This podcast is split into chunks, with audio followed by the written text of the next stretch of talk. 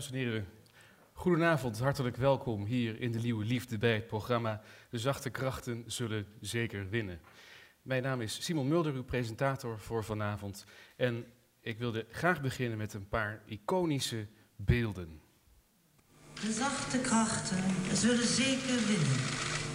Naar volmaakte liefde stijgt alles mee.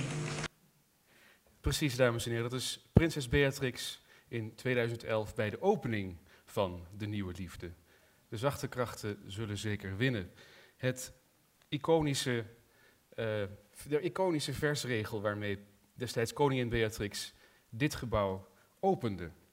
Zeer toepasselijk dus dit programma over Henriette Roland Holst, de grote socialiste en dichteres, hier plaatsvindt in haar 150ste geboortejaar. Dit jaar is zij 150 jaar geleden uh, geboren.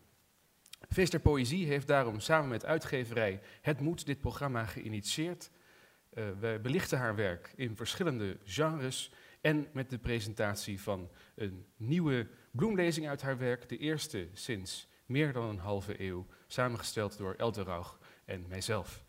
Maar voor degenen die nog niet heel erg bekend zijn met het werk van Henriette Roland Holst, of misschien uh, wel en daar een aardige nieuwe toevoeging aan willen horen, wil ik graag haar biografe uh, uitnodigen op het podium. Zij zal een korte inleidende lezing houden. We hebben het natuurlijk over uh, en emeritus hoogleraar literaire kritiek, biografen, niet alleen van Henriette Roland Holst, maar inmiddels ook van verschillende andere literaire persoonlijkheden.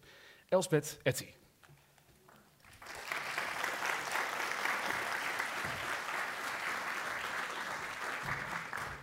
Um, ja, nou, ik moet zeggen, ik voelde me ongelooflijk vereerd toen de samenstellers van de bloemlezing uh, uit de poëzie van Henriette Roland Holst mij vroegen of ze citaten uit mijn biografie van deze 150 jaar geleden geboren uh, dichteres, of ze die mochten gebruiken om de gedichten uh, van een historische en biografische context te voorzien.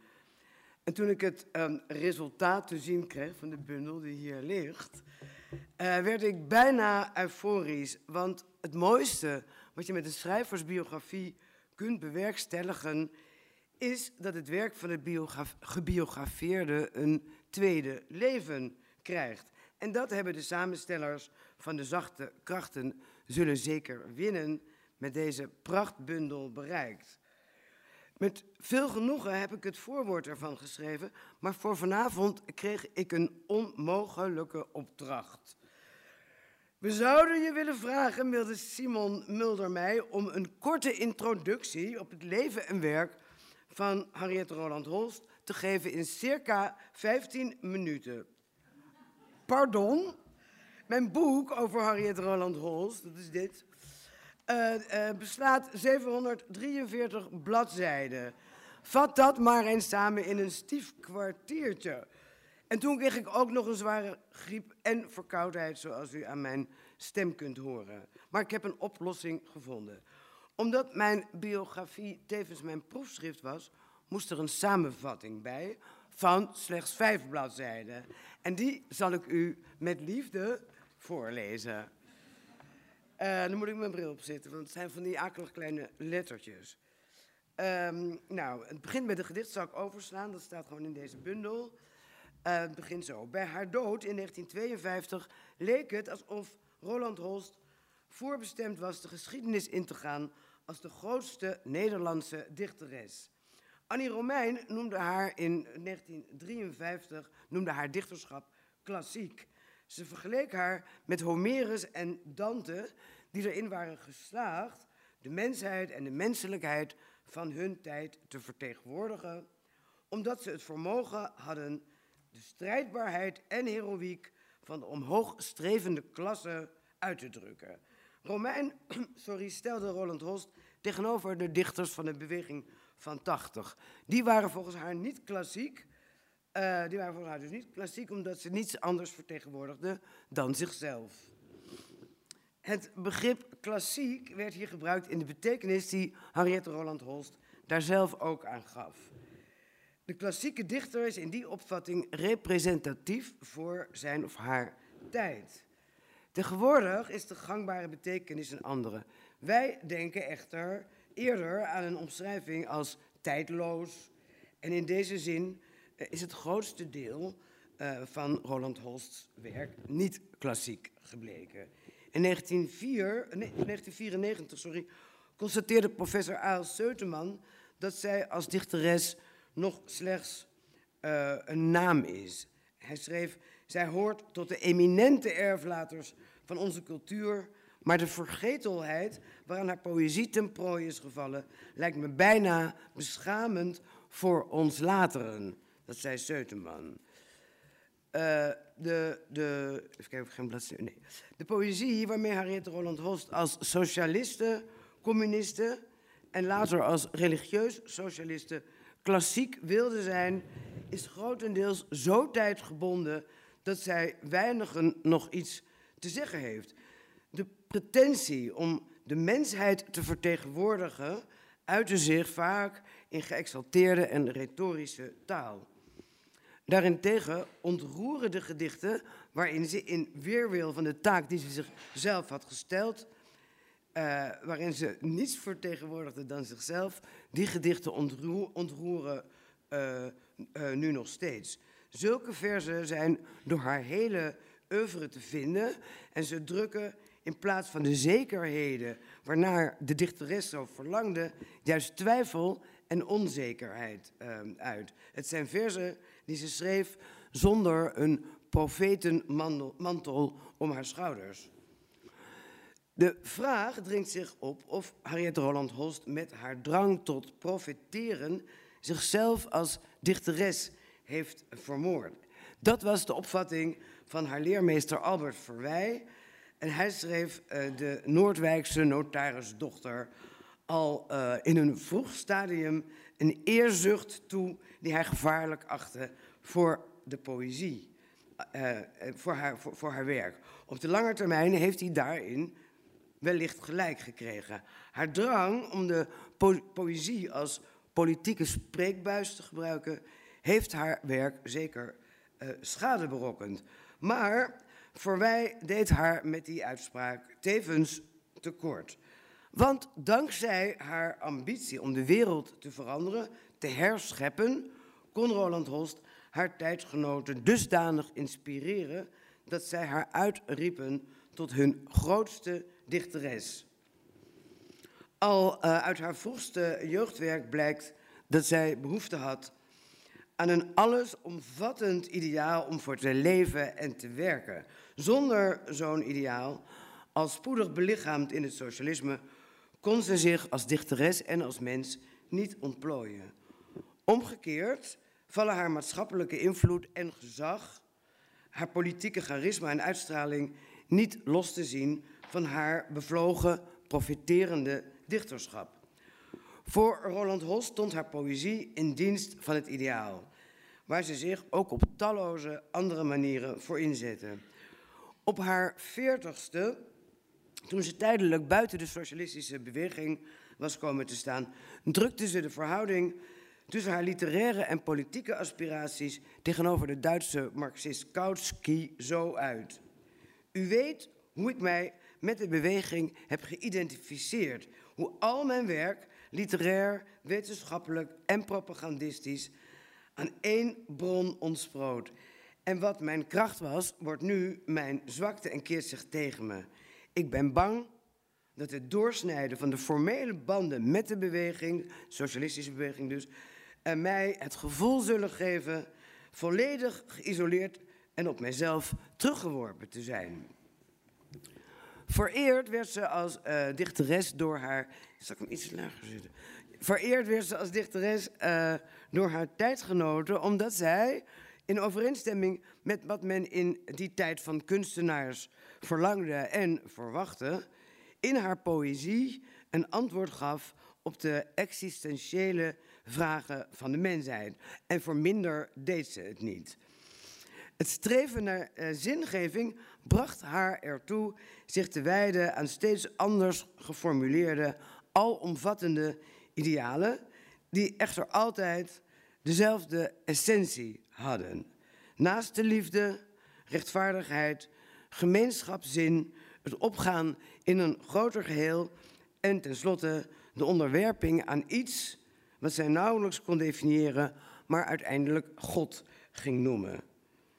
Schijnbaar door dogma's aangetrokken, veranderde ze niettemin voortdurend van inzicht. En dat maakte haar als politica onberekenbaar, maar als dichteres was deze openlijk beleden twijfel juist haar kracht. Niet alleen haar geestverwanten, het waren telkens wisselende groepen, maar een veel groter publiek werd aangesproken door haar idealisme, haar verlangen, haar offervaardigheid en ook haar tragiek. En die tragiek van Roland Holst was dat zij politica wilde zijn, maar volkomen ongeschikt was voor partijpolitiek. Troelstra noemde haar optreden in de beweging een fiasco. En hij, zei, werd van Mephisto gezegd dat hij was de geest die steeds dat böse wil, doch steeds dat goede schaft.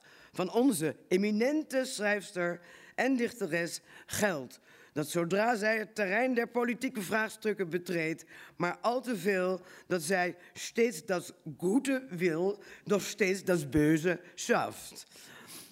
Toch heeft zij, dankzij haar politieke inzicht en scherpe intuïtie, uh, uh, uh, grote politieke invloed uitgeoefend. Een mislukte politica? Nee. Wel een gekwelde politica en een die geen rechte koers heeft gevaren, dat zeker. Wat voor wij haar als dichteres verweet, de eerzucht, speelde Roland Holst ook in de politiekparten. Hoogmoedig stelde zij zich tot taak de maatschappij te veranderen en tegelijk haar geweten zuiver, haar handen schoon te houden. Dit probleem, in haar gedichten verbeeld als de botsing tussen droom en daad, kwam in de praktijk neer op de, onmogelijke, op de onmogelijkheid zuiverheid en pragmatisme te combineren. Haar voortdurende pogen, uh, pogen om deze tegenstelling op te heffen maakte haar tot een eeuwige dissidente, verguisd door opportunistische partijgangers en aanbeden door idealisten die gewetensvolle en compromisloze daden wilden stellen. En zo ontstond haar heen en weer uh, tussen de sociaaldemocratie, die ze veel te gematigd achten, en de radicalere groepen links daarvan, uh, waarbij ze zich evenmin thuis voelden. Onophoudelijk zocht zij in de politiek naar een plek tussen gematigd links en uiterst links. Uh, een plek die ze helaas nooit heeft gevonden. Uiteindelijk voelde ze zich het meest thuis bij de religieus socialisten uh, een beweging waarin haar minder dan het religieuze, de combinatie tussen uh, de combinatie van ethisch en socialistisch aantrok. Even kijken. Is mijn kwartier al om? Of kan ik nog even? Ja, meer, meer? Oké. Okay. Het zijn er maar twee bladzijden hoor. Henriette Roland Holst werd op latere leeftijd religieus. en hoe en op welke manier kon ze zelf niet precies onder woorden brengen. Ofschoon ze erkende dat het vooral een reactie was op de teleurstelling die het communisme voor haar had betekend. Haar poëzie neigde al vanaf haar door de mystiek geïnspireerde jeugdwerk naar het religieuze. Aanvankelijk gaf ze aan haar uh, religieuze gevoel een pantheïstische interpretatie. Later vermengde deze interpretatie zich met het christendom, dat ze als meisje tijdelijk in de remonstrantse kerk had beleden. En toen ze, ik ga even een stokje water nemen. Het gaat wel weer van mijn kwartiertje af natuurlijk. Maar... Uh, uh, ja. Dat ze dus in die uh, remonstrantse kerk uh, had beleden. en toen ze tegen haar zestigste terugkeerde tot het christelijk geloof, had ze er geen enkele behoefte aan zich bij een kerkgenootschap aan te sluiten. Wanneer ze wilde, kon ze terecht bij de remonstrantse broederschap, tegenwoordig de Rode Hoed, omdat ze zich daar ooit, omdat ze zich daar nooit als lid had uitgeschreven. Een enkele maal heeft ze uitgesproken dat ze protestants was, maar zich tevens aangetrokken voelde tot de katholieke mystiek.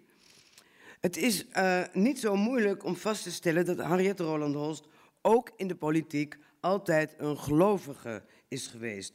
Socialisme en communisme heeft zij als religie beleefd en beleden.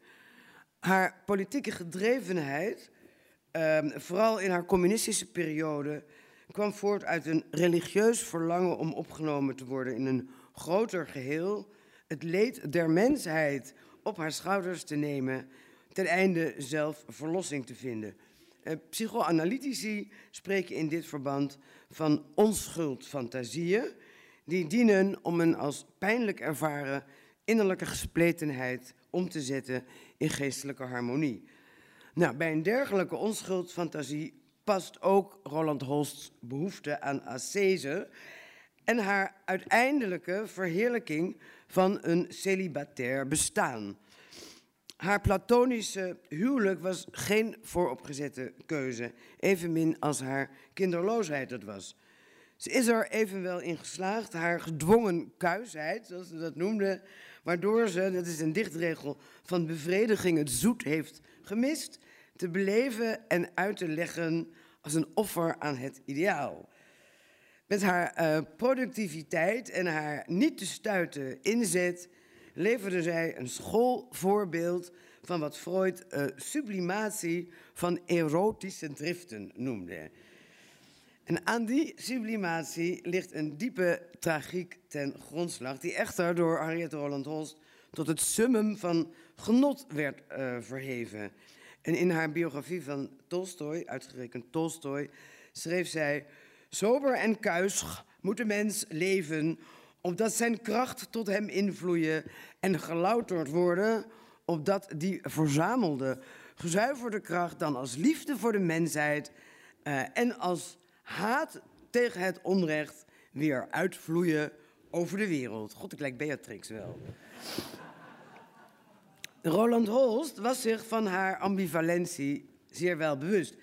Mijn wezen is tot in den grond gespleten. Hoe heel ik wat zover begint, zegt ze in een van haar gedichten. En toch deed ze alle mogelijke moeite om zich haar leven als eenheid voor te stellen. Hoe vaak ze ook van overtuiging was veranderd, wat zij omkijkend zien wilde, was één rechte lijn opwaarts. Via een omweg vergeleek zij zichzelf in dit opzicht met Tolstoy. Uh, Tolstoy had ontzaglijk moeten worstelen om harmonie te vinden in zijn innerlijke wereld, schreef Harriet Roland Holst. Maar de eenheid van zijn leven bestond eruit dat hij, en dat is weer Harriet Roland Holst die dat schreef, dat hij door alle fasen heen aan het streven naar verwezenlijking van datgene wat hij op een gegeven ogenblik als zijn hoogste zelf beschouwde, uh, al het andere ondergeschikt had gemaakt. Nou, in dit streven naar zelfverwezenlijking is Henriette Roland Holst in grote mate geslaagd. Vrouw die niet waard wat u zelf scheen te wezen, schreef ze op 22-jarige leeftijd, 32-jarige leeftijd. En toen zij oud was geworden, viel aan haar toegekende betekenis steeds meer samen met haar eigen ideaalbeeld. Profetes, wegbereidster, inspirerend voorbeeld, mythische figuur. Nou ben ik bijna klaar, echt waar. Voor de mythe, zo eindigde ik dit, uh, dit nawoord, voor de mythe geldt hetzelfde als voor het klassieke dichterschap. Uiteindelijk ontleent Roland Holst haar betekenis niet aan het beeld dat zij en haar bewonderaars van haar hebben geschapen, maar juist aan de verscheurdheid uh, die zij haar hele leven wilde overwinnen. Voortdurend lag ze met zichzelf overhoop. Vaak legde ze in het openbaar getuigenis af van haar gewetensconflicten, haar wisselingen van inzicht, de breuken die ze voltrok en met eerdere geestverwanten, de ethische vragen waarmee ze worstelde. En dit heeft haar gemaakt tot de personificatie van de politieke en morele dilemma's in de geschiedenis van de 20e eeuw. Haar engagement in die geschiedenis staat voorop. Het is de bron van haar dichterschap.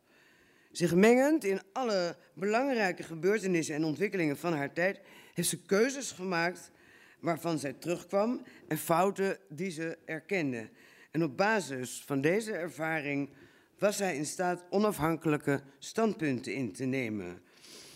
Uh, uh, standpunten die ook nu nog groot respect afdwingen. Als communisten veroordeelden zij in een vroeg stadium de dictatuur van Stalin. In de jaren 20 en 30 waarschuwden ze tegen de gevaren van fascisme en nationaalsocialisme. Ze behoorden tot de eerste activisten voor de mensenrechten. En tijdens de Duitse bezetting stond haar pen in dienst van de uh, illegaliteit, maar bezwoer zij haar landgenoten tegelijkertijd om niet te vervallen in haat en wraak jegens collaborateurs.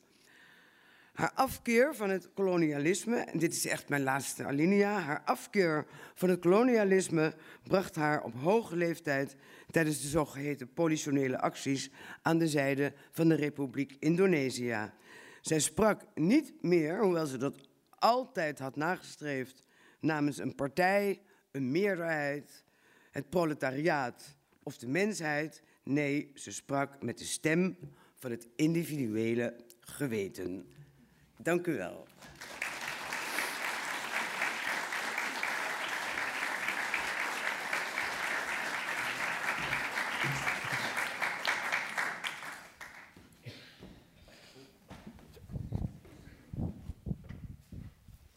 Elsbeth, heel hartelijk dank voor deze inleiding, uh, griep en verkoudheid dienende. Een uh, inleiding die nog door een promotiecommissie is gegaan. Waar maak je dat mee? Dan, uh, dames en heren, gaan we naar het tweede onderdeel van de avond. ik had al verteld dat we het werk van Henriette Roland Holst, met name het dichtwerk, op verschillende manieren multidisciplinair zullen benaderen. Ehm, het tweede onderdeel is een videoclip, gemaakt door filmmaker André Grove en zijn team, uh, waarin niet alleen een prachtig lied uh, op een tekst van Henriette Roland Holst is in beeld gebracht, maar ook het dagelijks leven van Henriette Roland Holst in kort bestek wordt gevolgd. We kijken naar een videoclip van André Grove.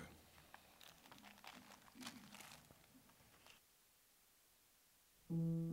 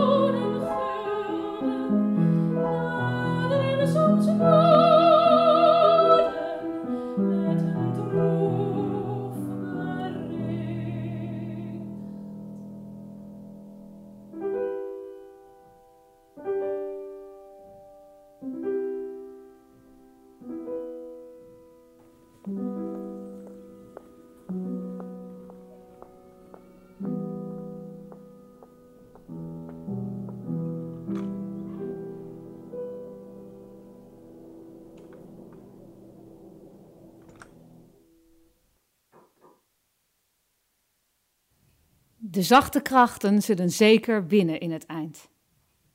Dit hoor ik als een innig fluisteren in mij. Zo het zweeg, zou alle licht verduisteren, alle warmte zou verstarren van binnen. De machten die de liefde nog omkluisteren, zal zij allengs voortschrijdend overwinnen. Dan kan de grote zaligheid beginnen, die we als onze harten aandachtig luisteren in alle tederheden ruisen horen, als in kleine schelpen de grote zee. Liefde is de zin van het leven der planeten, en mensen en dieren. Er is niets wat kan storen het stijgen tot haar. Dit is het zekere weten. Naar volmaakte liefde stijgt alles mee.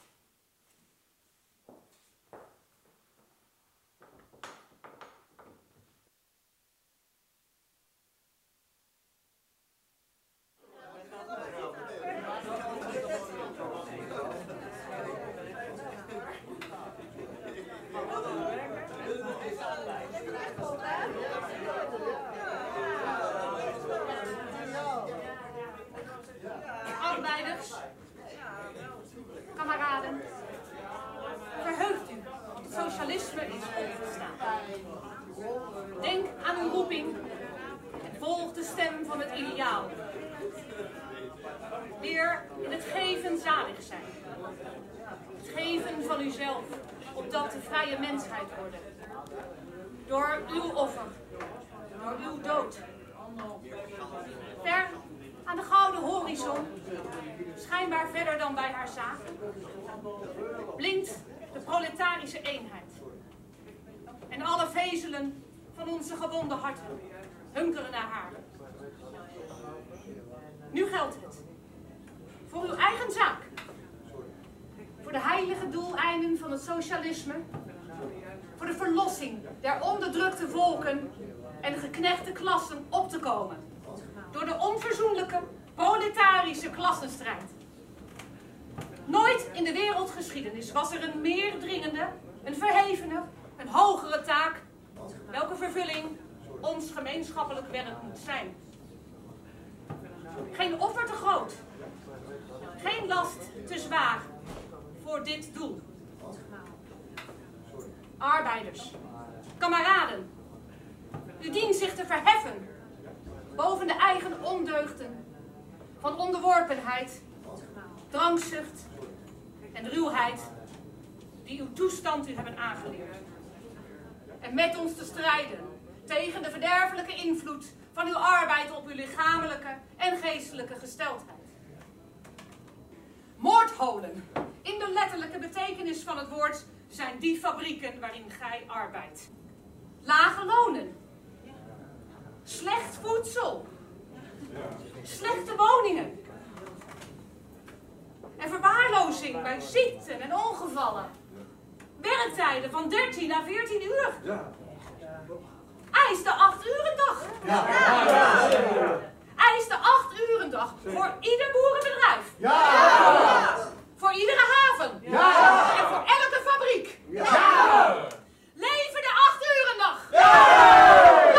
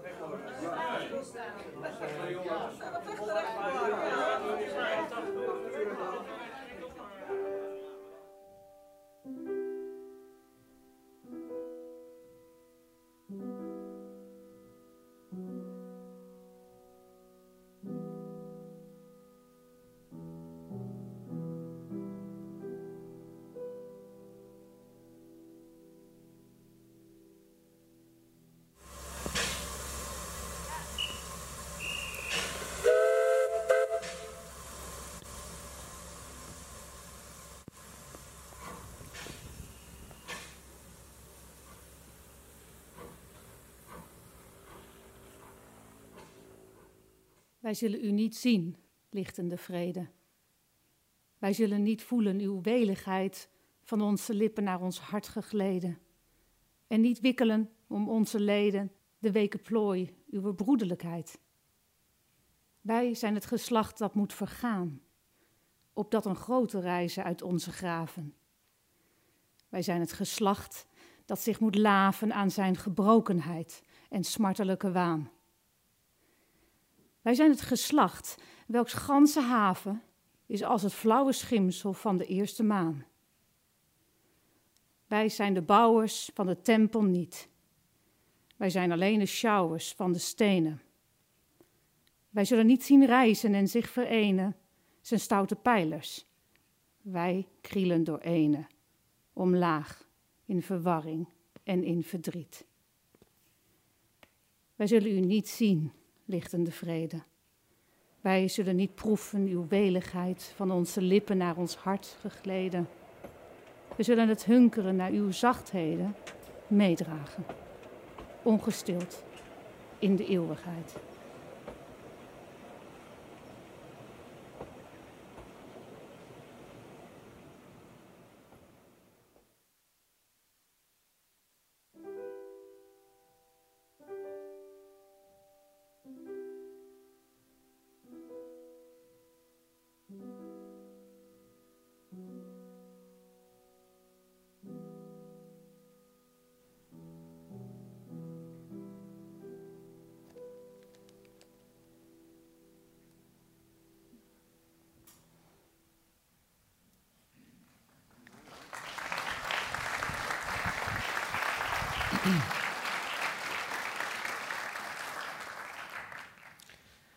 Juist.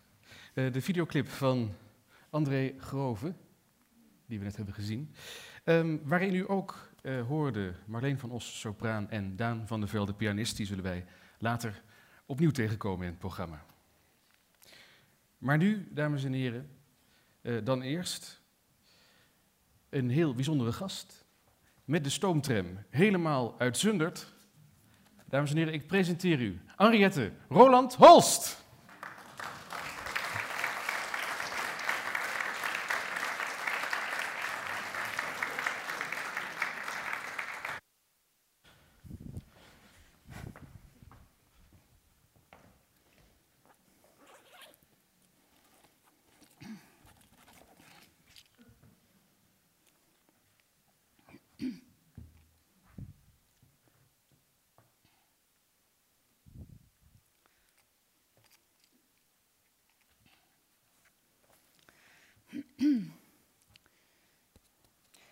Arbeiders.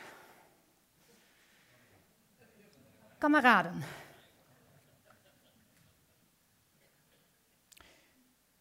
Dekenweverij van Heek in Enschede heeft de honderden arbeiders die in opstand zijn gekomen tegen loonsverlaging en uitbuiting vervangen door machines en ternedergedrukt in onmenselijke omstandigheden. En hen, die hun enige wapen, de staking, inzetten, daar zij niets anders konden, behandeld met walgelijke tirannie en knevelarijen. Onze kameraden zijn ontslagen. Laten wij hen steunen. Met woord en daad.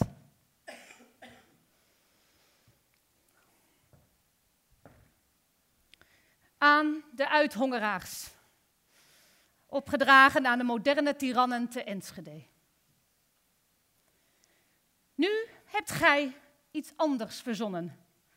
En gaat voeren de strijd in het groot. 8000 gekocht in hun brood. En gedenkt, de slag is gewonnen. En ge ziet reeds uw hongerende slaven tot u wederkeren, gedwee. Alles stil, als in graven. En wat gij noemt orde en vree. Voor het loon dat uw willekeur doet garen, ziet ge hun zwoegen aan het getouw. En gezind, geen man en geen vrouw denkt nu aan verzet in veel jaren. Want hen heugen de kameraden, gestoten om hun moed in ellende. Zo beschikt gij in uw genade en spreekt, kom, wij maken een ende. Maar het zou wel kunnen blijken dat ge ditmaal u hebt vergist. Een nieuwe vijand betwist de grond en denkt niet aan wijken. Ziet het land vol van zijn scharen, zijn vaan die overal opstaat. Wie zijn die ontelbare? Dat is het proletariaat. Dat zijn wij, de proletaren. Wij zijn als het zand der zee. En wij schikken ons in dichte scharen tussen u, geweldenaren, en de strijders van Enschede. En onze penningen voeden hen die uw hongerzweep dreigt. Denkt gij dat gemakkelijk klein krijgt, wie tienmaal tienduizend behoeden?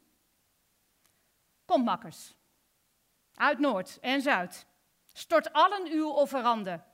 Ontspring uit uw vlijtige handen de stroom die hun zegen bereidt. Ja, als één man willen wij staan, met duizend en duizend verbonden. Eén wil in de harten en monden. Zij zullen niet ondergaan. Gij die onze kracht hebt veracht en u sterk voelde door onze veten, heb dank, dat ligt alles vergeten en gij zelf heeft ons samengebracht. Wij tachten u, dwaze tirannen. Wij tarten u, harten van steen. Doet uw best. Uw weg gaat nu heen over duizenden en duizenden mannen. Wij geven u niet verloren. Dappere strijders voor recht. Een nieuwe kreet dreunde uit alle oren. Nu begint ons groot gevecht. Maar, kameraden, zusters, u wil ik vooral niet vergeten. Wij, vrouwen, op een kentering van de tijd geboren, wij hebben een zware en moeilijke taak om ons een plaats in de nieuwe wereld te veroveren. En ik weet dat het niet eenvoudig zal zijn. En ik kan het weten, want ik voer die strijd al een flink aantal jaren. Ik ook heb dit, mijn vrouwenhart, dit tere, dreepbare ding dat elke toon doet trillen, gevoerd in het strijdperk waar vijandige willen in stalen pansen elk ander braveren. Ik ook. Het midden in rumoerige sferen de koorts van heimwee door mij voelen rillen naar het omslotene en veilig stille gebied waar ik toch niet kon wederkeren. Ik ook heb de ingeboren schroom gedreven terug en schuwheid in mijzelf verwonnen die altijd opkwam, altijd onderdrukt. Ik ook ben al in jeugd vol moed begonnen mij bereid te maken voor het nieuwe leven. En ook mij is het nooit geheel gelukt. Bij het aanvangen van de herfst denk ik terug aan deze zomer, die ik doorbracht op de Buizen hei, waar ik wandelde en genoot van het vogelgezang, van het geruis in de bomen, van het, van het kraken van het dakgebind wanneer het woei. Want, kameraden, weet u wat ik daarin voelde? Wat ik hoorde? Een nieuwe hoop op de toekomst. Een hoop op bevrijding. En al ben ik elke zomer daar te vinden, ik laat niet af van het werk. Mijn kameraden, de, de, de, de steile strijd duurt voort en, en, en ik zal haar volgen tot u, mannen en vrouwen en alle anderen, vrij bent om de nieuwe wereld te bouwen.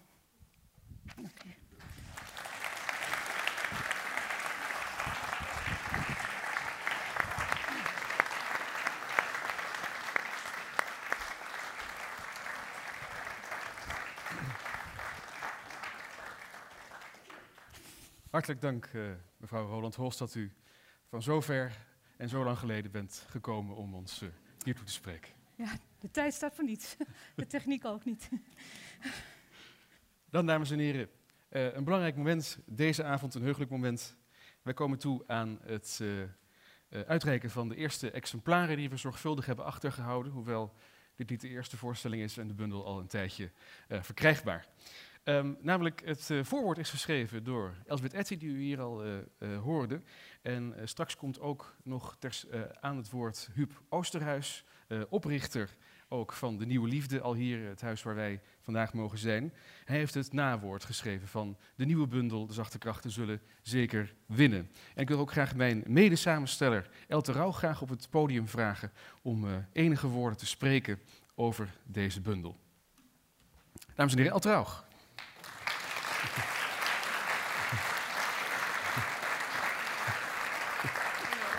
Ik denk niet dat er een microfoon is. Hè? Nee, als je het misschien achter het uh, stoel te plaats neemt. Ja, um, ja, de bundel is uh, samengesteld, dat zei uh, Elsbeth reeds, um, met niet alleen een aantal gedichten naar onze keuze op chronologische volgorde, die iets vertellen ook over het leven van Anke Roland Holst en de tijd waarin ze leefde. naast dat het ook de mooiste gedichten zijn die we hebben proberen uit te kiezen, maar ze zijn ook nog eens geïllustreerd. Er zijn portretten bij, maar ook um, andere foto's en andere afbeeldingen. Bijvoorbeeld zelfs een klein stukje partituur van een getoonzet gedicht door Antoine Omen, van wie een aantal werken hier gespeeld zullen worden. Um, jij kan me ongetwijfeld aanvullen, Elte. Ja, dat kan ik wel een beetje, ja, als, je, als je me toestaat. Um, wij maakten deze bundel en de vraag die het meest gesteld wordt aan ons is: waarom? Nou, op zich is waarom een relevante vraag voor veel dingen en voor veel vragen. Maar waarom wij, dertigers, moderne, jonge, vlotte mensen, dit soort taal, 150 jaar geleden, is het nog relevant? Nou, wij van uitgeverij Moed en het Feest der Poëzie vinden het inderdaad relevant om misschien wel eens af en toe in deze vooruitstrevende maatschappij, waar we obsessievelijk bezig zijn met vooruitgang en met groei en met exploitatie, vergeten achterom te kijken. Waar komen we vandaan? Hoe was het? En zit er niet toch nog stiekem ergens een les in verscholen? Ja, je moet even je best doen. Het is niet de meest toegankelijke Twittertaal, bijvoorbeeld. Maar juist dat je best doen zorgt ervoor dat ons bewustzijn een beetje scherp gehouden wordt. En dat wensen wij elkaar, maar vooral ook de wereld zeker toe. Dus vandaar dat we deze opdracht tot ons hebben genomen. Maar dat hebben we niet alleen gedaan. Zeer zeker niet. Ik wilde daarom ook heel graag het eerste exemplaar, het officiële eerste exemplaar, aan Elsbeth Etty overhandigen.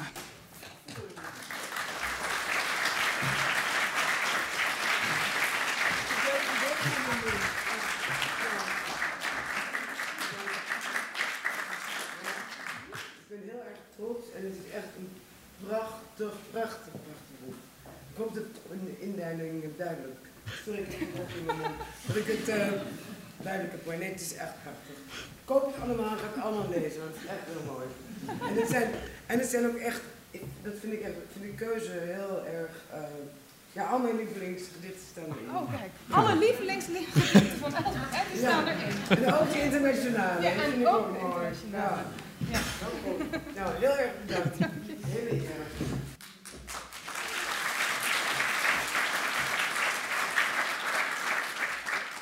Dan is er natuurlijk degene zonder wie de nieuwe liefde hier niet zou zijn, zonder wie deze bundel er ook niet zou zijn. Hij heeft ons ontzettend gesteund, niet alleen met het aanleveren van alle bundels, maar ook met inhoudelijk advies um, door het hele proces heen.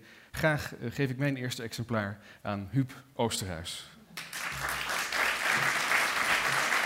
Lukt dat?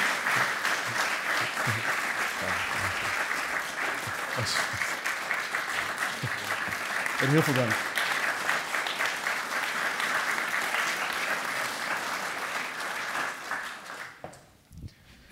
Met de uitreiking van deze twee eerste exemplaren is ook uh, de boekentafel zeer aan te raden.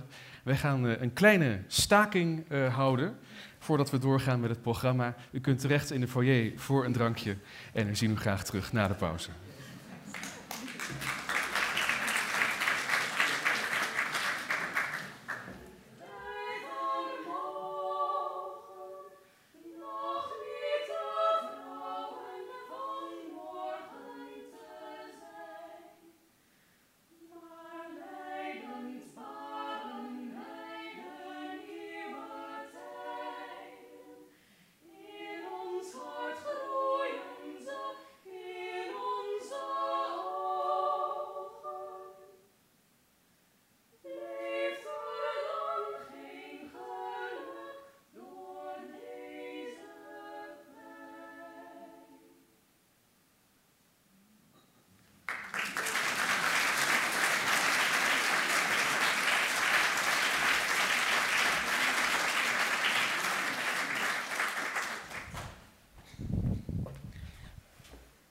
Dames en door een prachtige compositie van Antoine Omen op deze tekst van Henriette Roland Holst door Saskia de Man, Helene Omen en Marleen van Os. Dan uh, komen we straks aan bij het volgende gedeelte. Even kijken. Oeh, iets terug. Even kijken. Iets te ver terug. Oké. Okay. Houd het even hierop. Um, dat zal ik nog niet verraden. Um, ik zal eerst uh, een vijftal gedichten voordragen uit de bundel. Um, met een kleine toelichting over de keuze. Om te beginnen twee gedichten uit de debuutbundel van Henriette Roland Holst. Zij heeft uh, in haar bundel sonnetten en versen in terzine geschreven. Twee mooie sonnetten opgenomen.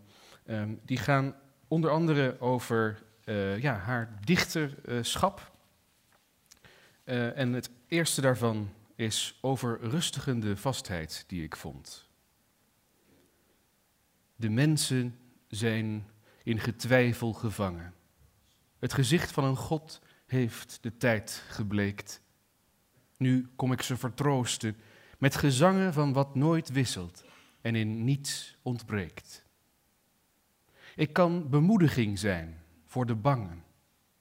De klare stem die altijd rustig spreekt, omdat mijn hart, dat geen angstvallig hangen aan wolken kent, ziet wat door wolken breekt.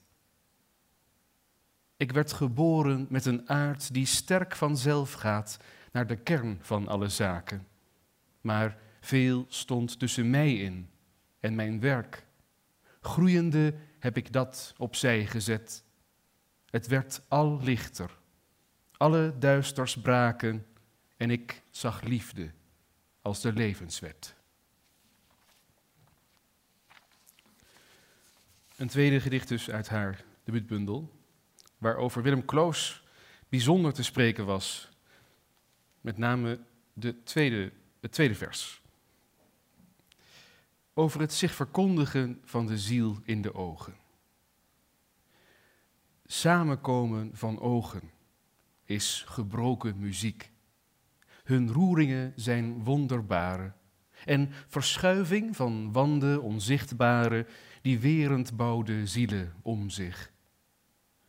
Het gesproken wordt dan geweten het onbeholpen zware van pogingen ontoereikende en verstoken met schaamt. Denkstralen schieten op als spoken beangstigend door het onverwacht. Vervaren brengend rijst volle erkentenis. En zeeën ziel liggen open, sprakeloos ontbloot. Dan een niet lang verdragen van te groot genot is dit. En als vermoeide armeeën scheiden ze ontdaan en zich niet onderwinden weer samenkomen en dit weer te vinden.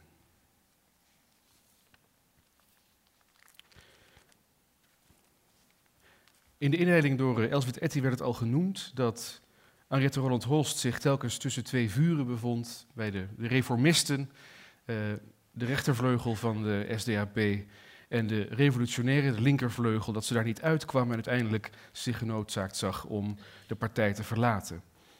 Daarbij moest ze ook afscheid nemen van een hele goede vriend en mentor, Herman Gorter. En wellicht, naar aanleiding daarvan, het volgende gedicht uit de bundel De Vrouw in het Woud. Elkaar weer vinden is droever dan scheiden, wanneer daartussenin liggen de jaren dat twee zielen, elk voor zich, hebben bevaren de grote wateren van eenzaam lijden. Zij voelen over elkaars gezichten glijden de schaduwen van de dingen die waren, voor het vaarwel, maar kunnen hun harten snaren niet stemmen op de toon van voorbije tijden. Dan zien zij elkander aan, verstolen. Maar ach, hun schuw geworden ogen zwijgen. Hun stem heeft de warmende klank verleerd. Zij gaan voorbij, bang voor elkanders holen, en waren toch zo vol van teder neigen en zo graag tot elkander ingekeerd. Het huwelijk van Mariette Roland Holst, hebt u ook gehoord, was niet gemakkelijk. Het is wellicht nooit geconsumeerd, waardoor Henriette kon worden, uh, wat, wat ik met misschien enigszins gechargeerd kan zeggen, de heilige maagd van het socialisme. Maar desondanks moest zij naast zich toch uh, op, uh, in haar huwelijk een, een tweede vrouw dulden. Uh, Richard Roland Holst, haar echtgenote, echtgenoot, legde het aan met Ina, Ina Sandhagens Waller. Um, en dat is een, waarschijnlijk een platonische relatie geweest. In ieder geval brachten ze behoorlijk wat tijd met elkaar door en was Ina ook vaak te gast op het landgoed van Henriette Roland Holst, de oude Buisse Heide.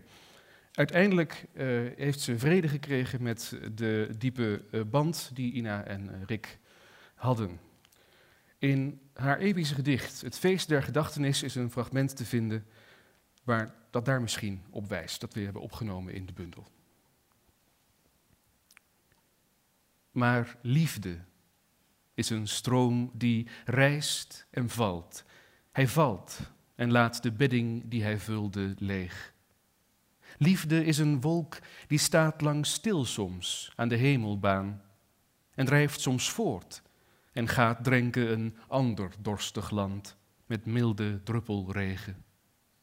Wie bindt de stroom vast aan zijn bed? Wie houdt de wolken tegen? En liefde, wie kan haar binden die vrij zwerft langs alle wegen? Ik zag warmte wegzinken in zijn oog ik hoorde haar wegebben uit zijn stem. Ik vocht om hem te houden, maar ik vocht benard door een twijfelend hart. En dat maakt vechten zwaar. Want ik wist dat diepte in hem waren, waartoe mijn hart niet kon reiken. Ik wist dat hoogte in hem waren, die mijn geest niet kon bestrijken. En ik kende ene, die kon verenen zich met hem als gelijke.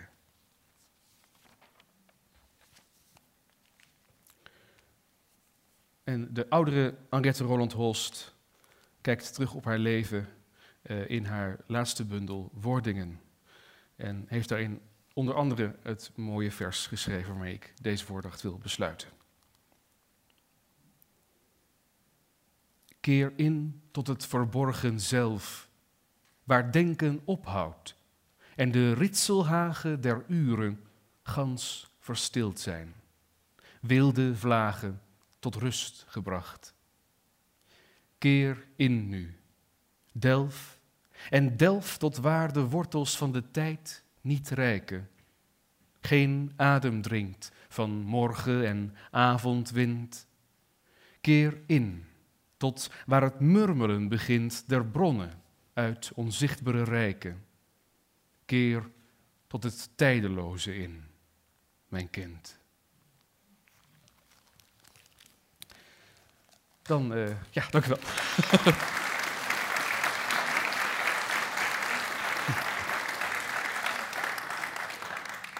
We hebben reeds gehoord uh, Etty, de schrijver van het voorwoord van de bundel. Uiteindelijk uh, natuurlijk moet ook aan het woord komen de schrijver van het nawoord van de bundel, Huub Oosterhuis. Hij zal worden geïnterviewd door medesamensteller en zijn personal assistant, Elte Rauch. Huub Oosterhuis en Elte Rauch.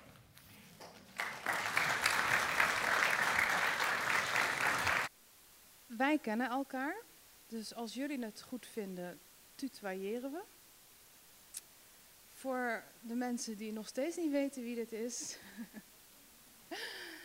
Huub Oosterhuis. Ik ben ontzettend dankbaar dat, uh, dat jij er bent vanavond.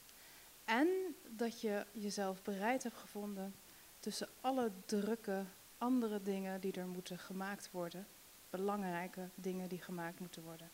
Om een nawoord te leveren. En waarom vroeg ik om Huub Oosterhuis het nawoord te verzorgen? Omdat ik me een tekst kon herinneren uit een bundel van jou, Een huis waar alles woont, waarin jij het werk en gedachtegoed, zowel het dichtwerk, de poëzie, als het politieke denkwerk van Henriette Roland Holst uh, zeer nauwkeurig onder de loep neemt. Ook dan al in een modernere tijd. Het was de jaren negentig dat je dat boek schreef. Maar waar ik altijd nieuwsgierig naar was, was het verhaal wat je uiteindelijk ons vertelde in het nawoord. Namelijk hoe Henriette, toen 80 jaar oud, klopt dat? Toen je met haar even kort contact had. Nou, dat deed me ook wel een beetje aan mezelf denken. Ik weet hoe oude mensen jonge geesten kunnen inspireren. Huub, de moed om zo'n statige mevrouw aan te schrijven, is dat kinderlijke naïviteit geweest of is daar zeer goed over nagedacht? Nou, allebei. uh, ze was een bekende in ons gezin. Uh, ze schreef veel in de illegale blaadjes en dus kenden wij haar naam. En uh, in de tijd van de Nederlandse oorlog tegen Indonesië um, speelde zij ook een grote rol op de achtergrond als um, bemoediger en vriend van Sukarno en Hatta, die haar ook bezochten. Uh, zij was dus een bekende figuur en publiceerde in 1948 de grote bundel Wordingen. En die heb ik toen gelezen zonder alles te begrijpen. Hoe oud was je toen, toen je die bundel las? Ik was uh, 15. 15 jaar? Ja. Maar ja, dat was toen blijkbaar heel gewoon om zulk dichteressen te lezen in die tijd. Eh, nou goed, ik, ik, probeerde die bundel te begrijpen. Uh, en op een gegeven ogenblik dacht ik, ik, uh, ik stuur haar een paar van mijn eigen gedichtjes. Ik was net bezig en uh, nou ja, goed, ze leefde nog. En ik stuurde haar dus vijf, zes gedichtjes en kreeg een antwoord, een brief van haar.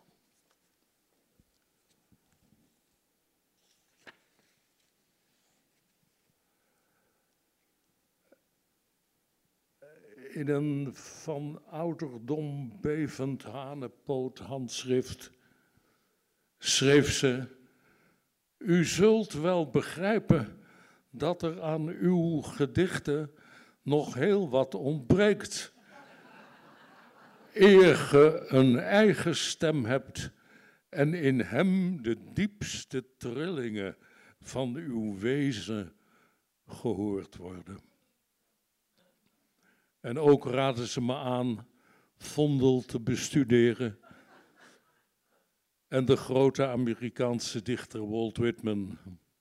Wat ik gedaan heb en nog doe.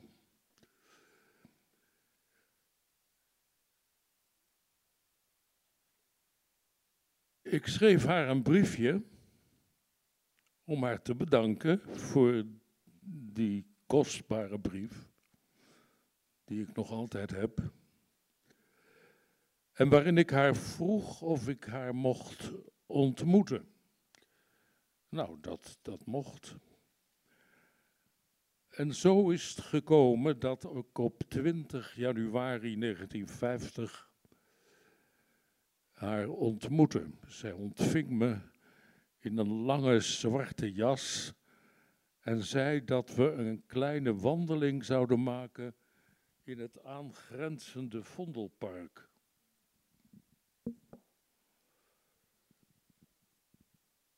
Ze gaf me een arm, wat ik heel opwindend vond, en schuifelde moeizaam over de glibberige grond. Ik vertelde haar over mijn pogingen om wordingen te begrijpen, dat grote, stoere boek over de moeizame groei van een nieuwe wereld die niet meer aan oorlog en klassenstrijd ten prooi zou zijn.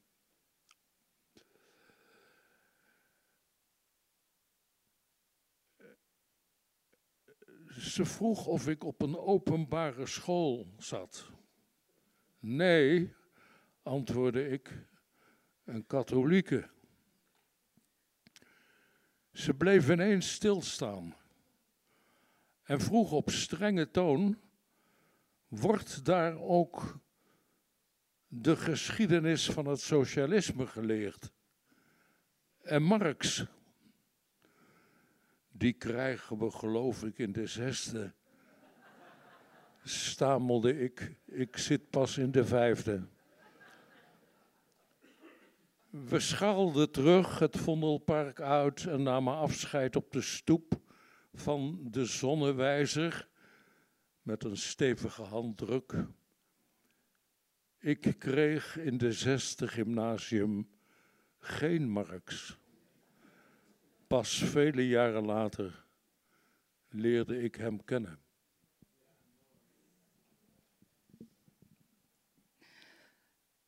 Heel mooi verhaal. Dit is uh, een gedeelte van het nawoord, eigenlijk de introductie, want het gaat verder. Um, namelijk Huub Oosterhuis kiest een aantal van de gedichten die hem geïnspireerd hebben en legt ook iets meer uit over dat marxisme en dat socialisme. Huub, um, een inspiratie als dichteres voor jou in de tijd dat je zelf begon met dichten, maar ook nog altijd een voorbeeldbron als we het hebben over haar politieke gedachtegoed. Ja. Ja, en ik mis in de literatuur na haar, in de poëzie na, na haar, dat engagement en die onverdroten, bijna pathetische solidariteit. Uh, dat woord kom je in de poëzie van na 1995 niet meer tegen. Uh, ja, zij is, zij is nog steeds inspirerend en met name door, door de evidentie, door de vanzelfsprekende allure waarmee ze zegt wat ze zegt. Uh, dat is eh, heel authentiek en heel uh, moeizaam soms en vol met slordige taalwendingen, ingewikkeld, maar ja, volstrekt uh, authentiek. En dat uh, heeft mij altijd uh, geïnspireerd. Henriette Roland Holst vertaalde ook het socialistische lied De Internationale hè, vanuit het ja. Frans en het Nederlands. Ja. En dat kennen we allemaal. Uh, wat we niet uh, allemaal kennen is een gedicht van haar dat destijds, zo weet ik van jou, Huub, uh, door bijna iedereen werd voorgedragen. De voordrachtkunstenaars en de mensen op de barricade. Uh, dit was het gedicht. Zou jij dat even willen voordragen nu? Ja, dat staat op pagina 51 van de bundel. Moderne Prometheus. Machtige, hier, nog half duizelend van uw slagen hier staan wij weder en verheffen ons weder tegen u. Met al uw macht hebt ge niet gewonnen. Hier staan wij weder, ongebroken, onberouwvol, als eenmaal, als immer en trotseren u. Dit is overigens een fragment, want dat moet toch wel even gezegd worden. Um, het werk van Henriette Roland Holst was een uitdaging om te bloemlezen, als dat een woord is, omdat je het werkelijk helemaal uit elkaar moet trekken. Je moet het wegtrekken van haar levensweg, van haar pad, want het is zo, zozeer verbonden met haar eigen persoonlijke uh, levensweg en loopbaan en gedachtegoed. Maar dat niet alleen. Ze schreef ellenlange lyrische stukken. En ook nog veel meer dan poëzie alleen, natuurlijk. Ze schreef leken, spelen. En ze schreef manifesten. En ze schreef inderdaad ook boeken over mensen die zij bewonderde. Zoals Tolstoy. Uh, maar wij hebben er dus voor gekozen om alleen de poëzie uh, in deze bundel op te nemen. Maar ook daaruit kun je als het ware nog haar levensloop volgen. Um, haar politieke gedachtegoed en haar latente religieuze gevoel. Elsbeth Etty uh, die zei het ook aan het begin. Ze was op zoek en bezig met naaste liefde, rechtvaardigheid en dat ene dat groter is dan jezelf. Een opgenomen worden in een groter geheel. Nou, 150 jaar geleden was het dus nog precies hetzelfde als vandaag de dag. Met het enige verschil, ik geloof niet dat jij op latere leeftijd pas religieus geworden bent, toch? Nee. Mag ik je toch nog vragen, Huub, om dat ene gedicht waarin ze wel die religiositeit beschrijft, voor te dragen? Ja, oké. Ik kende u niet, mijn God maar gij riept en liet niet af. Mijn hart bleef in mij onrustig. Soms voelde ik vermetel, soms laf. Ik wist het zelf niet, dat ik worstelde aldoor met u. Ten leste gaf ik mij over en vond u niet toornig maar luw. En in u de late vrede. Ik dank u deemoediglijk dat ge niet afgesneden hebt mij van uw wordend rijk. En in mijn bladerloos getijde ik nog stijgen mag met trillende vleugelslag daarheen waar fonkelt de roos van uw vrede in den ongerepte dag. Dank dat mogen mijn zwakke handen helpen van uw rijk den bouw. Dat ge aanvaardt mijn avondtrouw, mij bindt met zachte banden en vergeeft het late van mijn berouw. Geschenkt mij zeer edelmoedig het daggeld voor dienst van een uur. Uw liefde vloeit tot mij overvloedig en ik bid nu alleen om een moedig hart in het laatste avontuur. Dankjewel.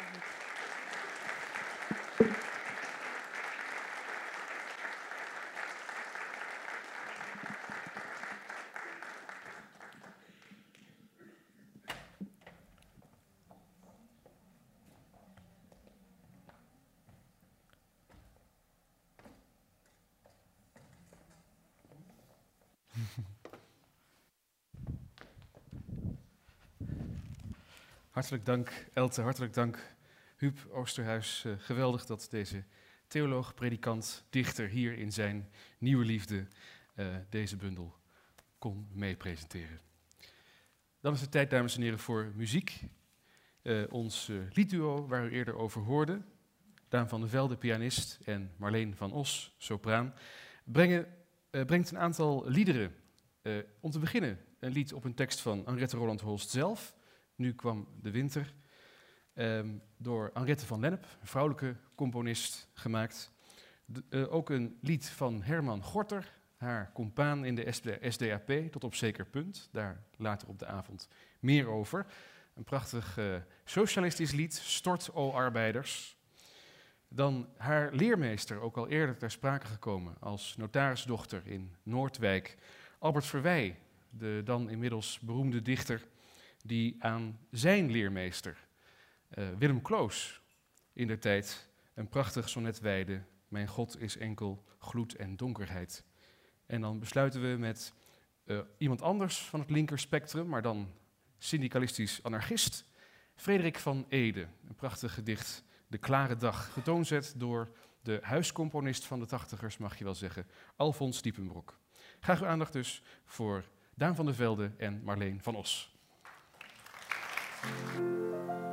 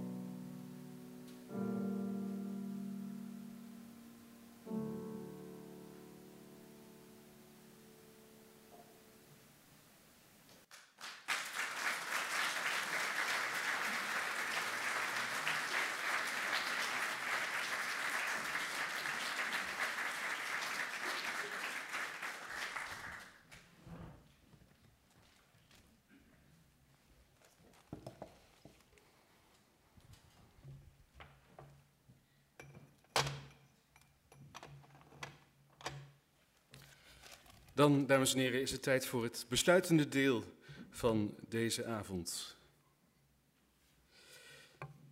De dichter Frank Keizer schreef in een recente dichtbundel de versregel: Er vloog een baksteen door de ruit van het instituut.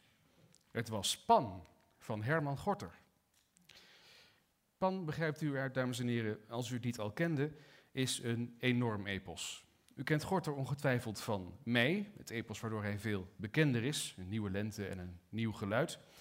Mei is vele malen korter, maar zelfs daarover riep recensent Hendrik de Vries al uit. Gorter, ik heb uw meizang willen lezen, maar begon allengs te vrezen dat het voor mijn dood niet uit zou wezen. Korter, korter, korter. Pan is het vele malen langere communistische epos dat Gorter na zijn bekering tot het marxisme heeft geschreven. Het behandelt een mythologische geschiedenis die naar Gorter hoopt gelijk loopt met de geschiedenis en de toekomst van het socialisme. Pan, de god van de natuur, van de mensheid, ontmoet in het heelal de geest der muziek der nieuwe mensheid, het gouden meisje, wandelend in het heelal. En zij staat voor het idee van het communisme. De mensheid in de vorm van Pan kan het communisme in de vorm van het gouden meisje niet. Uh, ze kunnen niet samengaan totdat Pan, de mensheid, het gouden meisje, het communisme, heeft begrepen. En tegen die mythologische achtergrond speelt zich het epos af. Het Feest der Poëzie werkt sinds een tijdje aan een vrijwel onmogelijke taak. En dat is een voorstelling met voordracht en muziek op basis van dit eposspan. Waarvan we nu een fragment in de vorm van een tekstlezing zullen brengen. In deze voorstelling zijn er twee verhaallijnen. De geschiedenis zoals wij weten dat die is gelopen met de opkomst en de uiteindelijke mislukking van het revolutionair socialisme in Nederland. En aan de andere kant de verhaallijn van Pan, waarin zoals Gorter vertelt, de revolutie uiteindelijk wel lukt. Deze tweede verhaallijn bestaat uit voordrachten uit het epos. En de eerste, dus de daadwerkelijke geschiedenis, wordt uitgespeeld op het toneel. Daarvoor heb ik de hulp van actrice uh, Daphne Krijnen en acteur Diede H. de Jong. Um, en ik wil graag hen uh, voorstellen, de rollen die zij spelen, de hoofdpersonen van het stuk. Allereerst is er Herman Gorter, uh, prominent lid van de Sociaal-Democratische Arbeiderspartij, oftewel de SDAP, nogal op de linkervleugel van die partij. Eh, ik zal hem lezen. Dan is er bestuurslid van de SDAP en collega-dichter Anriette Roland-Holst. Die hebt u al eh, eerder gezien. Vervolgens is er Pieter Jelles Troelstra, de leider van de SDAP. En hij is meer naar het midden geneigd.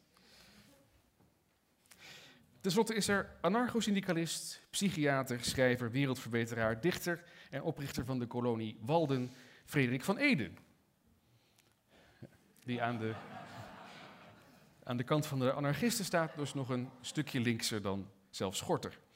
De anarchisten, uh, voor wie Van Ede hier staat, hebben zich in de 19e eeuw al een tijd lang afgesplitst van de socialisten. Uh, maar voor één gelegenheid komen al deze stromingen in de progressieve politiek bijeen. Wellicht dat het in deze tijd ook nog een keer kan gebeuren. In 1903, tijdens de grote spoorwegstaking. Dat was het fragment wat wij voor u gaan lezen. Dus dames en heren, heel graag uw aandacht voor Herman Gorters Pan. Te beginnen met een fragment uit het Epos.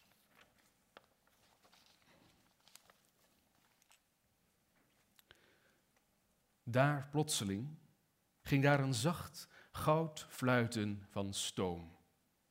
Dat was het teken. Het groot teken der staking. En plotseling stond alles stil. En mensen, door Pan niet zo opgelet, kwamen tevoorschijn uit de machines en het metaal en haasten zich ten deuren. En het warme web der arbeid stond doodstil. En de fijne gouden machines rustten en alle verdwenen buiten de deuren. De haven was een grote, grote boomgaard. De mensen waren daar als appeltjes. Overal zag men ze. Over de rand der schepen keek soms een mensengezicht. Achter het roer liep ergens een voorbij. O, in de ruimen zaten ze als muizen. O, in het touwwerk zaten ze als vogels. Maar op de stijgerende vloedsleepboten stonden ze schuimend, zoals visserslieden. En lange treinen slierten om de kom hun vrachten weg. De haven was een boomgaard. En toen, op eenmaal kwam daar een groot teken. Er ging een grote fluit. Dat was het teken. Brommend zuisde het langdurig geluid van koper de bruine lichtluchten in. Dat was het teken. Het almachtig teken. Want plotseling kwamen uit alle schepen de mensenmuizen opgekropen en daalden de boorden af naar de wal toe. En dromende hoorde Pan weer het teken der staking, op de lijnen ver weg spreken, duizendvoudig uitfluiten op hetzelfde uur, hel pijpend in het koepelend gouden vuur, en hief het hoofd op en zag stil gaan staan de treinen midden op hun gladde baan. Een staking is aanstaande. De havenarbeiders zijn in opstand gekomen en we moeten zorgen dat de spoorwegmannen hen willen steunen. Namens Domela Nieuwenhuis en de anarchisten van de vakbond roep ik u allen op. Wij moeten nu handelen. Alle oneenigheden tussen ons moeten nu wijken voor ons gemeenschappelijk doel. Kunnen we op de SDAP rekenen? Van Eden. Hoezo? De boel zou in een halve dag worden neergeschoten. Als lid van het SCAP-bestuur roep ik u op zich tegen uw anarchisten te verzetten. Wij weten dat wij nog niet sterk genoeg zijn voor een algemene staking. De couranten dringen aan op een stakingsverbod en spreken van rode terreur. Bericht van Troelstra uit Amsterdam. Alles gereed houden, opdat op het eerste woord van het comité van verweer een reuzenstaking tonen dat de Nederlandse arbeider nog liever ten onder gaat dan zich te laten vertrappen. Maar Troelstra was eerder nog tegen de staking. De couranten melden nu dat de, de regering wetten door het parlement wil jagen die stakingsrecht ontzeggen en de opruiers jarenlang zouden opsluiten. De anarchisten dringen aan op de algemene werkstaking. Het is nu of nooit. Bericht van Troelstra. Wat nu? De staking is een anarchistisch avontuur. Door nu niet te staken, kunnen we deze worgwetten nog verlichten. Afhouden. Maar daarmee gaat hij dwars tegen zijn eigen woorden in. De macht van het kapitaal wijkt alleen voor de macht van de arbeid. Maar wij zijn dan ook nog niet sterk genoeg. Laat ons blijven, het geweer bij de voet. Die nieuwe worgwetten die brengen onze kameraden in gevaar. Kuiper heeft onze leden van het comité van verweer laten schaduwen door de politie. De wetten worden binnen enkele dagen al in het parlement ter stemming gebracht. We moeten nu handelen. Ik weet zeker dat bij mijn laatste lezing stiller in de zaal waren. Ja, we moeten nu handelen voordat de politie en de militairen het overnemen. Maar hoe? Bericht van Troelstra. Sluit de rijen.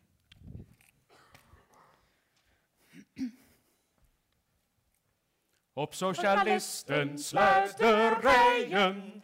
Het rode vaandel volgen wij. Het geldt een arbeid te bevrijden. Verlossing uit de slavernij. Op socialisten sluit de rijen.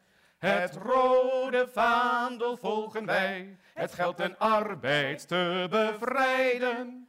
Verlossing uit de slavernij. Er is gestemd. De staking vangt aan. Ja, Herman naar Groningen. Groningen. Eh, Jet, jij houdt Rotterdam. Ik fiets naar Amersfoort. juist. Even kijken. Ja? Ja, Eh, we dan moeten met- de zaal even kijk, Ja, precies. Dan bent u vanaf dit stuk zo ongeveer vier rijen daarachter zo. Ja. U bent Amersfoort. Amersfoort. En dan het midden, middelste stuk is dan eh, Rotterdam. Rotterdam, Rotterdam. Rotterdam. Ja, en dat maakt u Groningen. Dit stuk hier zo. Ja, Dus, dus ja. Groningen. Amers- Amersfoort, Rotterdam. Rotterdam, Amersfoort. Groningen. Yes. Hoort bij mij. Ja. Ja. Spoorwerkers van Amersfoort. Heden is de dag dat het ganse Nederlandse proletariaat zal opstaan tegen zijn onderdrukkers. Staakt! Staakt! Staakt! Spoorwerkers van Groningen. Er is iets groots in ons klein land geschied. De brand der solidariteit is overgeslagen. Het brandt breder.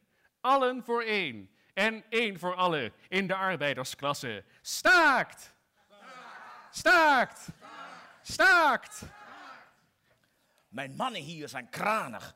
Er zijn echte helden onder. Arbeiders, gelooft niet wat er in de kranten staat. De spoorwegdirecties willen u aan het werk dwingen met bedreigingen. Maar u bent daartegen bestand. Staakt! Staakt! Staakt! Alle wissel- en seinhuiswachters hebben hier het werk neergelegd. Ik heb wel een woedende handelsreiziger van me af moeten houden. Staakt! Staakt! Staakt! Ha! Je hebt je crickethand niet beschadigd, hoop ik.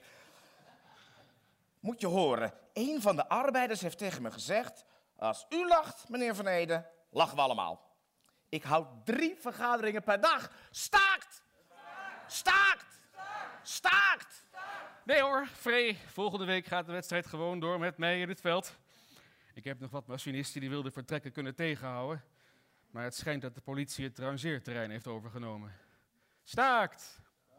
Staakt! Staakt.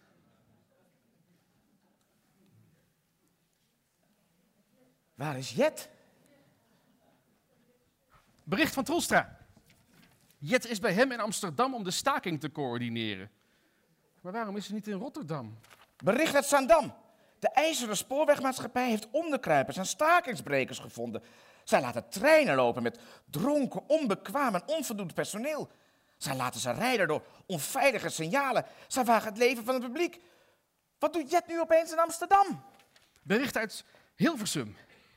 Zelfs Domela Nieuwenhuis heeft de machinisten in Hilversum niet in staking gekregen. Van de 60 machinisten hier in Groningen staakten er vandaag 54. Maar door het te laat bezorgen van een brief staakte Leeuwarden in het geheel niet. En als gevolg daarvan werden hier een stuk of 12 machinisten zo bang dat ze gingen werken. Bericht uit Den Haag. De worgwetten zijn door het parlement. Er vallen ontslagen bij honderden. Gezinnen worden uit hun woningen gezet. Bericht van Troelstra, Amsterdam. De regering heeft troepen uit Limburg laten komen omdat daar de revolutie zou zijn uitgebroken. Bericht uit Leiden en Utrecht. Pannenkoek en Van der Goes hebben niets uitgevoerd.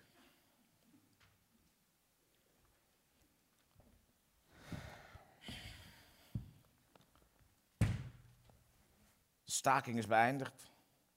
Ik kreeg zojuist een telegram van het comité. Een van de voormannen is mij huilend in de armen gevallen. Oh God, ik had er nog over gedroomd. Er brak in mijn droom overal brand uit waar ik kwam. En men had me toen gezegd, dan ben jij de duivel. Oh God, oh lieve God. Hier is het hele bestuur ontslagen. Allemaal dappere kerels. De ogenblikken dat het goed ging waren heerlijk. Ik heb hier prachtige rozen gekregen. Ze staan al dagen en zijn nog goed. Ik hoop zo dat van de nederlaag niet allerlei twisten het gevolg zijn. Maar dat wij, sociaaldemocraten, eensgezind uit de strijd komen. Al is het maar een beetje.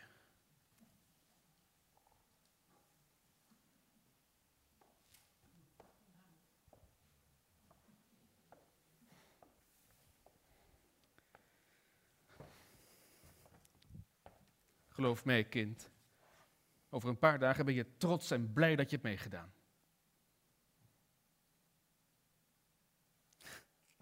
Trots en blij. Trots en blij. Heel rare dingen zullen moeten gebeuren. Voordat wij weer één stap zetten met die anarchistische onderkruipers en verraders. Door u zijn de worgwetten erdoor en door u hebben de onderkruipers onze staking ondermijnd. Het proletariaat was nog niet sterk genoeg zoals ik u had bezworen. Ik heb u twee dingen te verwijten. Verregaande ijdelheid en de naïviteit van een dom tweejarig kind. Ik heb samengestreden met 80 mannen op station Amersfoort, die nu aan de strijd zijn overgeleverd maar die allen verklaarden liever honger te lijden dan de schuld te dragen door een lafheid de strijd te doen mislukken. Ik heb niets om mij voor te schamen. En waar was u, kameraad Roland Holst, toen we u nodig hadden in Rotterdam? Van Ede?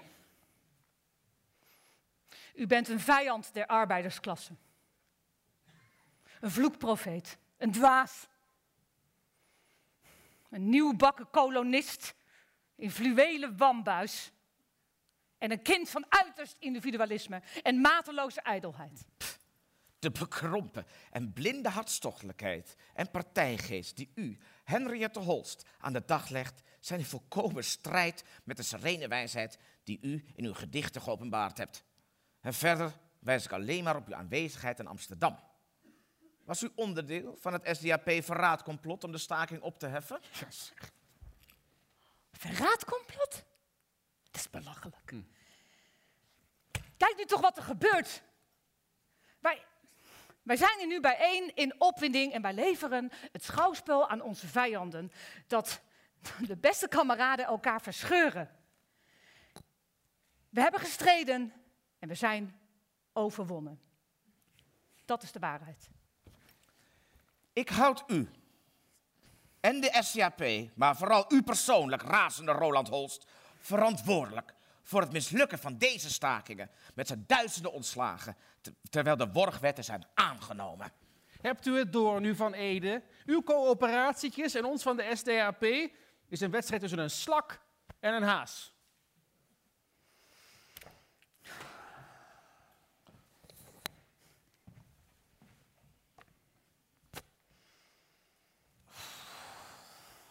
Oh. Ik heb wel haast een zenuwinzinking voor deze moordzwangere sfeer. Deze vergadering is erger dan de gevangenis. Het is de hel. En nu u, Troelstra. U hebt door uw gedraai verraad gepleegd aan de revolutionaire beginselen. En uw bedillerigheid, die zeer irriterend werkt, en uw onvastheid van tactiek heeft ons in gevaar gebracht. Hmm.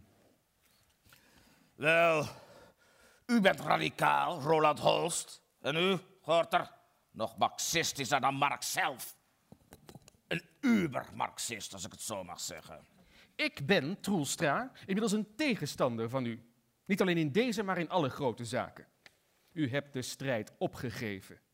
U had moeten weten dat het in alle geval vechten zou worden, maar u hebt voortdurend gewankeld. U maakt Gorter met uw marxisten door een georganiseerde tegenleiding het mij onmogelijk deze partij te leiden. En wat mijn spokenziende aanklaagster betreft, ook die moet ophouden mij voortdurend te bekladden. een motie. De groep rond Gorter en zijn tijdschrift De Tribune moet zich onthouden van kritiek op zekere partijgenoten in termen van beginselzwakheid, opportunisme, revisionisme enzovoort. Eens kijken. Aangenomen. Ziezo. De arbeiders moeten oppassen zich niet te laten flikvlooien op demagogische wijze zich te laten gebruiken door personen die het nodig hebben voor hun actie in de partij. Dat is een schandaal. Kameraden waren Marxisten.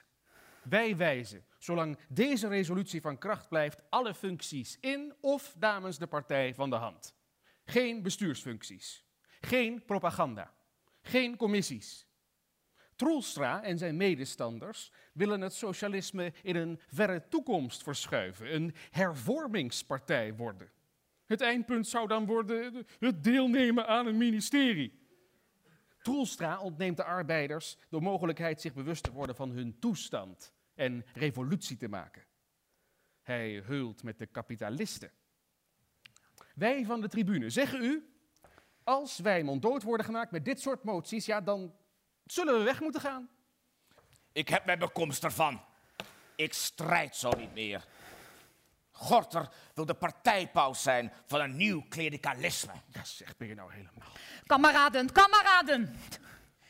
We moeten deze dienstweigering opheffen. Er is geen hel te vinden buiten de eenheidspartij. Laten we niet tot scheurmakers worden. Troelstra heeft onze zaak in de steek gelaten. En in werkelijkheid, in diepste wezen van wat hij zeide, de zijde gekozen der bourgeoisie. Laat ons maar gewarieerd worden. Onze woorden nemen we niet terug.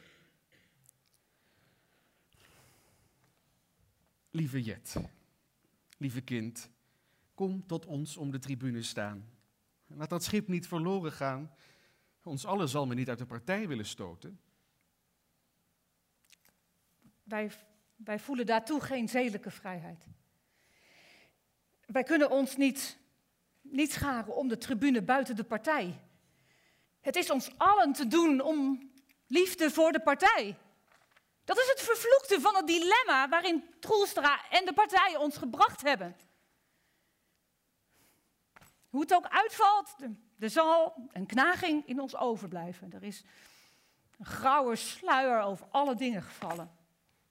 Ach, kind, je weinerlichkeit en je akelige zwakheid, dat je al je narigheid en smart enzovoort eh, verhemelt en vereeuwigt, daar kan ik niet genoeg beroerds over zeggen. Wij richten nu iets zuivers en internationaals op. Lang leven de, de Sociaal-Democratische Partij. Die nieuwe partij van Gorter en zijn kornuiten, hoe heet die? Uh, SDAP. de Sociaal-Democratische Partij. Pa! Er is in dit land ruimte voor slechts één socialistische partij. En dat is de onze, de SDAP. En wat die zogenaamde SDP betreft, druk ze dood.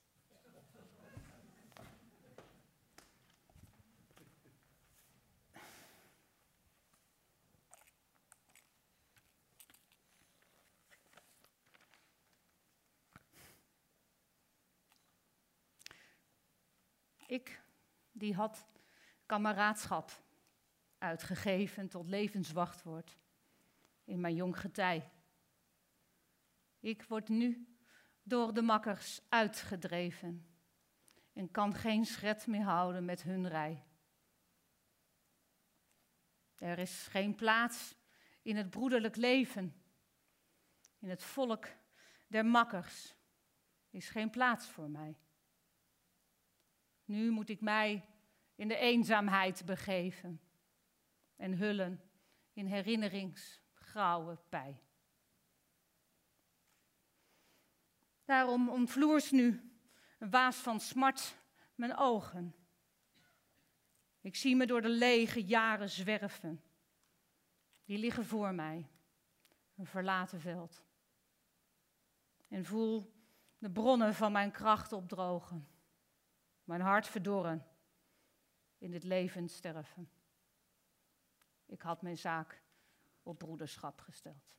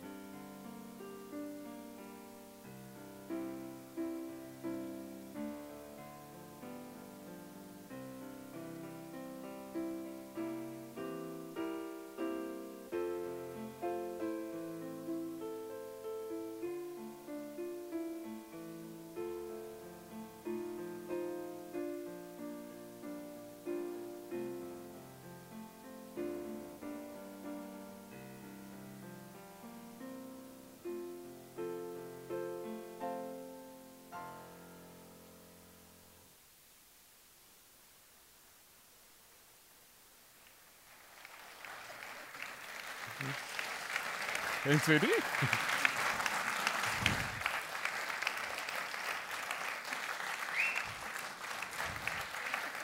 De techniek.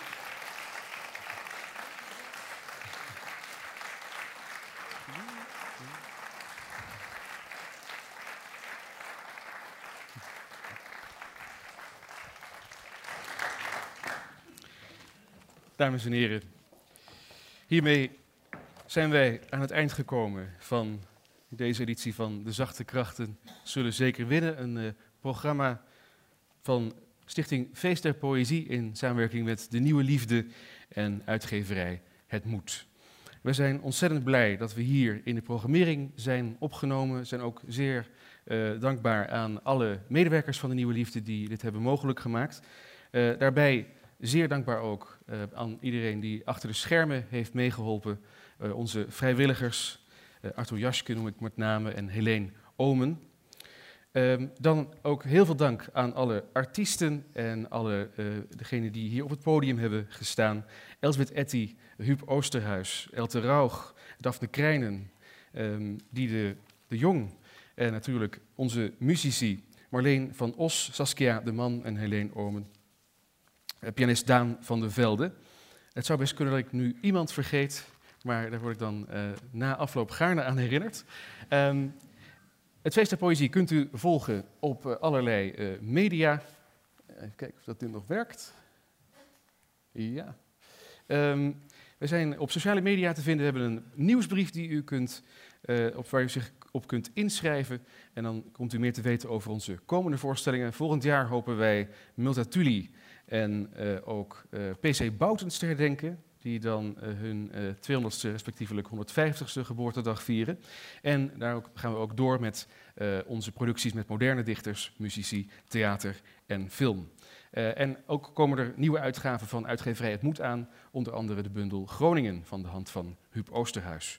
Daar kunt u ook nog volgen op uitgeverijhetmoed.nl en op sociale media. Heel veel dank voor aanwezigheid. Neemt u nog een, uh, misschien in de geest van Henriette Roland Holst, alcoholvrij of zo niet, dan alcoholhoudend drankje. Uh, koopt u nog een bundel en graag tot ziens.